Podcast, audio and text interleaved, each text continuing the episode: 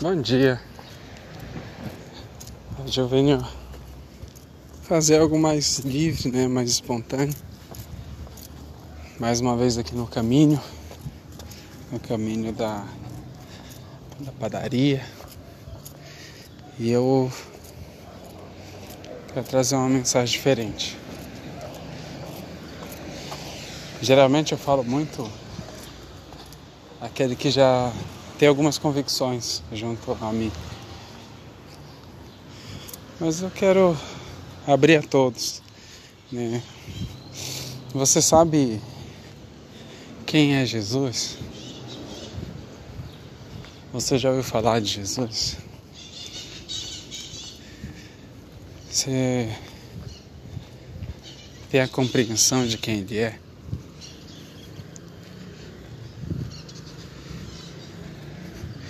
O que que você conhece de Jesus? Bom, a maior referência que nós temos de Jesus é a Bíblia.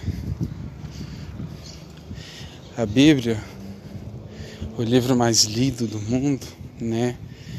Mas pouco conhecido por, por muitas pessoas. Tem lugares que ela nem pode entrar. A Bíblia, ela conta a história de um povo, da criação do, do mundo. E em tudo, em todos os versículos, em todos os livros, ela faz referência a um homem. A Bíblia é dividida em, em duas partes. A gente chama de Antigo Testamento e Novo Testamento. O Antigo Testamento faz referência, contando a história, ela faz referência a Jesus, que é o Salvador do mundo, que, que virá. Ela fala assim, vem um Salvador, vem um servo. Né? Alguns são diretos, outros eles usam, ao longo da história, serve como figura de entendimento de que Jesus viria.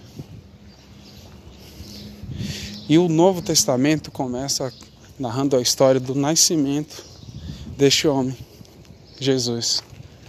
O nascimento de Jesus. E de onde ele veio. E aí ele faz referência a todas as pessoas, conta ali a genealogia, né, que vieram, das pessoas que vieram antes dele, para saber de onde veio. Ele vem de um povo, ele vem de um povo de Israel, da linhagem ali de Judá. Isso é história. É muito bom você compreender essa parte. E ele, no Novo Testamento, mostra como ele viveu aqui. E nisso, nessa parte de mostrar como ele viveu, mostra o quanto ele foi separado, o quanto ele não se corrompeu, o quanto ele não pecou. E essa é uma história de um exemplo, de um exemplo tão, tão grande que todas as pessoas, todos os, os grandes homens, né, desse tempo, eles, pe- eles pegam trechos da, da vida de Jesus para poder viver uma vida de exemplo.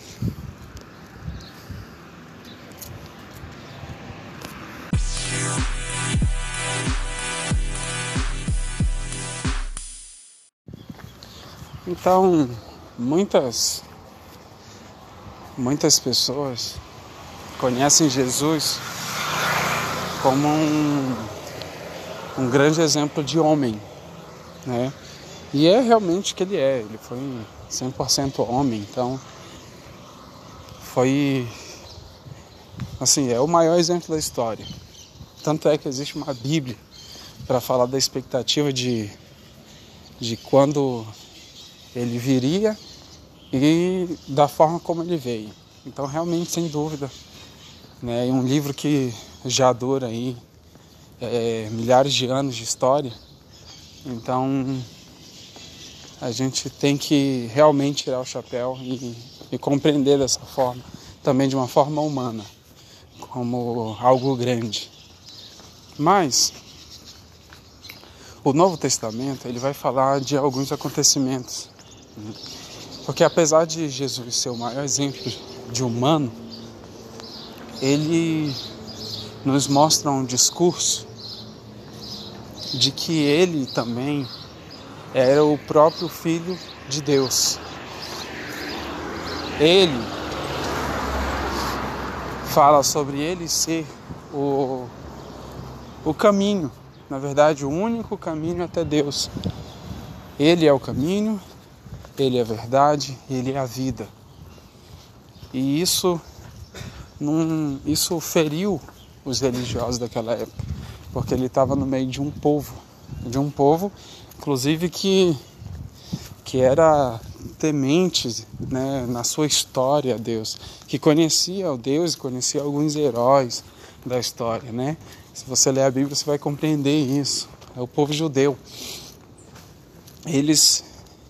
Para eles, Deus era, era motivo de total reverência, né? Só que eles estavam numa época muito... É, onde só tradições mandavam, então eles eram muito é, presos a ritos, né? E Jesus, ele, além de cumprir, né, da melhor forma todos os mandamentos, além de cumprir da melhor forma todas... tudo aquilo que era bom, tudo aquilo que regia, né, a, a vida da maneira correta, ele também discursou sobre ser o Filho de Deus e ser, sobre ser o único caminho, né, a Deus. Ele falou que tem alguns discursos que, que ele fala que se não comer da carne dele e não beber do sangue, Não, não, não tem parte no reino, não, não, não faz parte disso. Então, nesse ponto, é, os religiosos não podiam concordar, porque apesar de ver tudo aquilo que ele fazia, do quão ele era, tinha compaixão, o quão ele falava a verdade, o quão, né, não, se, não se podia negar que ele... É, era o maior exemplo, né? Eles rejeitaram ele, mesmo parecendo que ele fosse realmente o Filho de Deus, por tudo que ele era e fazia. Então, eles, os religiosos da época, incitaram que ele fosse morto.